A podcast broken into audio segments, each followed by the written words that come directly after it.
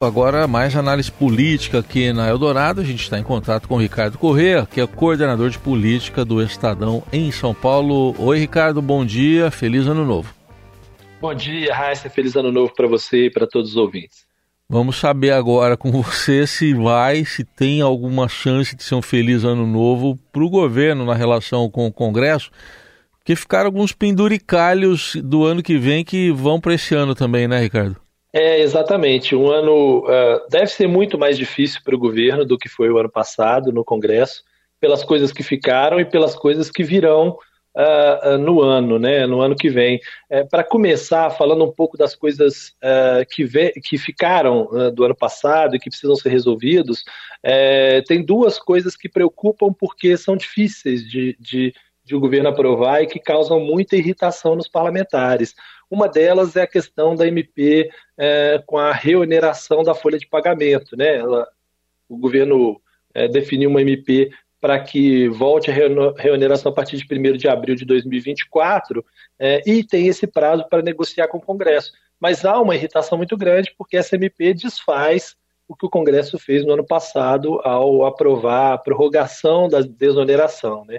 Então já há uma pressão muito grande de parlamentares, a Frente Parlamentar do Empreendedorismo, a bancada ruralista, todo mundo em cima do Pacheco para que ele devolva a MP, né? E devolvendo a MP, ela nem valeria, né?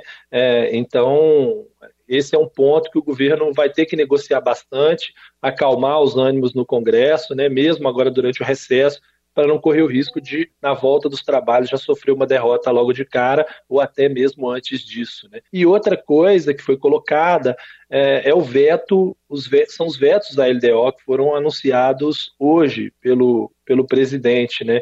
É, ele aprovou, ele sancionou a LDO, inclusive com a meta fiscal zero, mas ele fez um veto a um trecho que incomoda muito os parlamentares, que é justamente sobre é, o cronograma definido pelo Congresso para execução de emendas parlamentares. O que, é que acontece? Os parlamentares definiram dentro do orçamento uma, é, uma regra em que o governo, 30 dias depois da apresentação da proposta de emenda, deveria pagar essas emendas.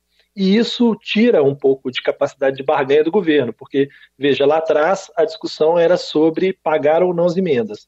Aí criaram um orçamento impositivo ou seja, o governo passou a ser obrigado a pagar todas as emendas. Então ele não, não funcionava mais para ele negociar vote assim ou vote assado e eu pagarei as emendas. O governo passou a usar então o cronograma de pagamento como solução. É, eu, tudo bem, eu sou obrigado a pagar, mas quem votar comigo eu libero mais cedo, eu libero mais rápido. E agora os parlamentares queriam acabar com isso, ou querem acabar com isso, né? obrigando o governo a pagar.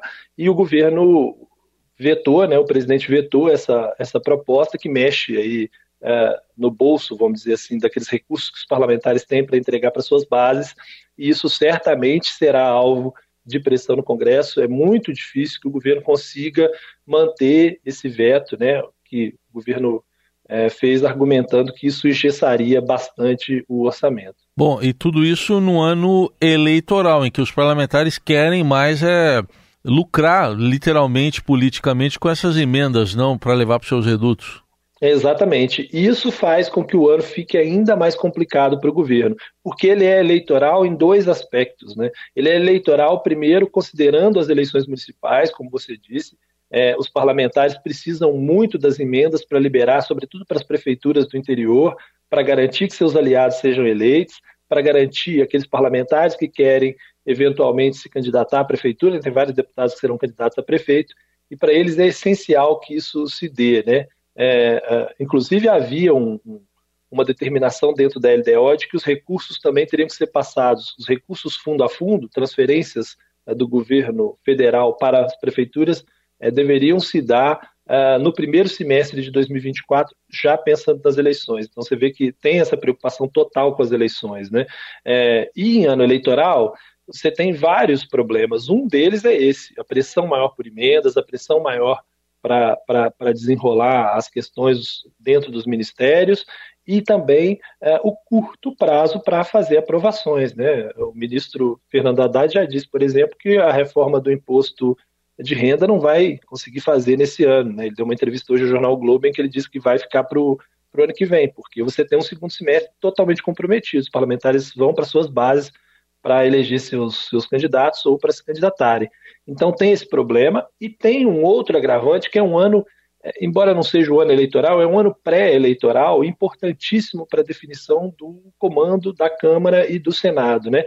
É, o prazo, é, os, tanto é, Lira quanto é, Pacheco terminam 2024, né, o final de 2024, eles encerram a, as suas uh, participações no, no, no comando das duas casas e precisam trabalhar por seus sucessores. E isso embola um pouquinho mais as coisas, né? É, tanto na Câmara quanto no Senado. Na Câmara precisa ver quem vai se fortalecer, quem o governo tem que é, colocar o pé na canoa certa, né, naquele parlamentar que realmente vai ganhar, porque a gente já viu quando o governo tentou se intrometer de alguma maneira o que, que deu, né, no caso Dilma e Cunha, né, acabou com com o impeachment da Dilma e depois também com a prisão do Cunha, né? E, e, no Senado é mais complicado ainda porque o grupo do Pacheco, que é o grupo do Alcolumbre, que é o grupo favorito, ele para conseguir garantir a eleição ele precisa fazer acenos ao bolsonarismo. E isso pode atrapalhar votações do governo, né? Se você tem o comando do Senado querendo agradar a oposição, obviamente isso gera riscos aí para o governo. Então, Lula vai ter que conversar bastante com os dois comandos da Câmara e do Senado com os líderes para conseguir um ano razoável. Né? Vai ser bem mais difícil, sem dúvida nenhuma, que o ano uh, de 2023 e num ano em que o governo precisa aprovar medidas também para conseguir cumprir uh, a meta zero, né, de meta fiscal de déficit zero, uh, ou então convencer os parlamentares a mudar essa meta. Né? Bom, por outro lado, né, Ricardo, o fundão eleitoral, aquele de quase 5 bilhões, 4 é, bi e 900, esse aí está mantido. É, esse, esse aí os parlamentares não abrem mão e o governo também não abre, porque, obviamente, um dos maiores beneficiários com esse fundão maior do que nas eleições anteriores é o próprio PT, o partido do governo. É o segundo maior beneficiário, só depois do, do PL, né? E, e, e o fundão, que esse ano vai ser maior, vai render ainda mais para os partidos, porque esse ano temos mudanças nas regras eleitorais para a redução do número de candidaturas a, a vereador. Então você vai ter mais dinheiro com menos candidatos, né? Você tem um, um, limite maior do número de candidatos que você pode lançar à Câmara. Você só pode lançar agora é, 100% das vagas, ou seja, se uma Câmara Municipal tem 40 cadeiras, cada partido só pode lançar 40 uh, parlamentares e, e com é, candidatos e com a regra também de federação partidária, ou seja, é, partidos que estão juntos, como é o caso do PT, PCdoB e PV, eles só podem lançar uma chapa, né? Um, um candidato a prefeito, o um número X de candidatos a vereador. Então isso vai diminuir o número de candidatos, né? Você tem você tem uma diminuição leve do número de partidos, você tem essas federações, você tem essa nova regra. Então você vai ter muito mais dinheiro para distribuir para muito menos gente. As campanhas vão ficar muito mais caras, muito mais luxuosas do que eram antigamente. É, não há qualquer justificativa para esse aumento, né? Por, esses fatores todos, mas o fato é que isso foi aprovado na LDO e ficou assim, é, não houve mudança quanto a isso. Muito bem. Estou vendo só mais um trecho aqui vetado, é aquele que foi incluído pela bancada bolsonarista, mais conservadora, que vetava gastos com que ferissem, para ficar nas palavras deles, né, Ricardo, é, com os valores tradicionais da família brasileira. Isso aí foi vetado, né? É, exatamente. Esse é um ponto que é, o governo sempre teve dificuldade com essas pautas mais é, de costumes, né? Toda vez que esbarra no tema de costumes, a oposição consegue ali de alguma maneira enfrentar o tema no parlamento. Há dúvida se o governo vai conseguir manter esse veto, né? Porque parte do Centrão não se importa muito com, com, esses assuntos, eles vão ali mais ou menos na linha da maioria. Eu acho que é mais fácil para o governo conseguir alterar esse, esse ponto, né, manter esse veto, do que o veto, por exemplo, é, da questão das emendas parlamentares. Mas foi uma tônica do governo ao longo do ano, né, e, e vai ser novamente em 2024. Esses temas mais identitários do governo sempre teve muita dificuldade de aprovar, porque há um Congresso mais conservador do que o governo. Né, é um é um reflexo da escolha da população de uh, uh, eleger um governo mais à esquerda e um Congresso mais à direita.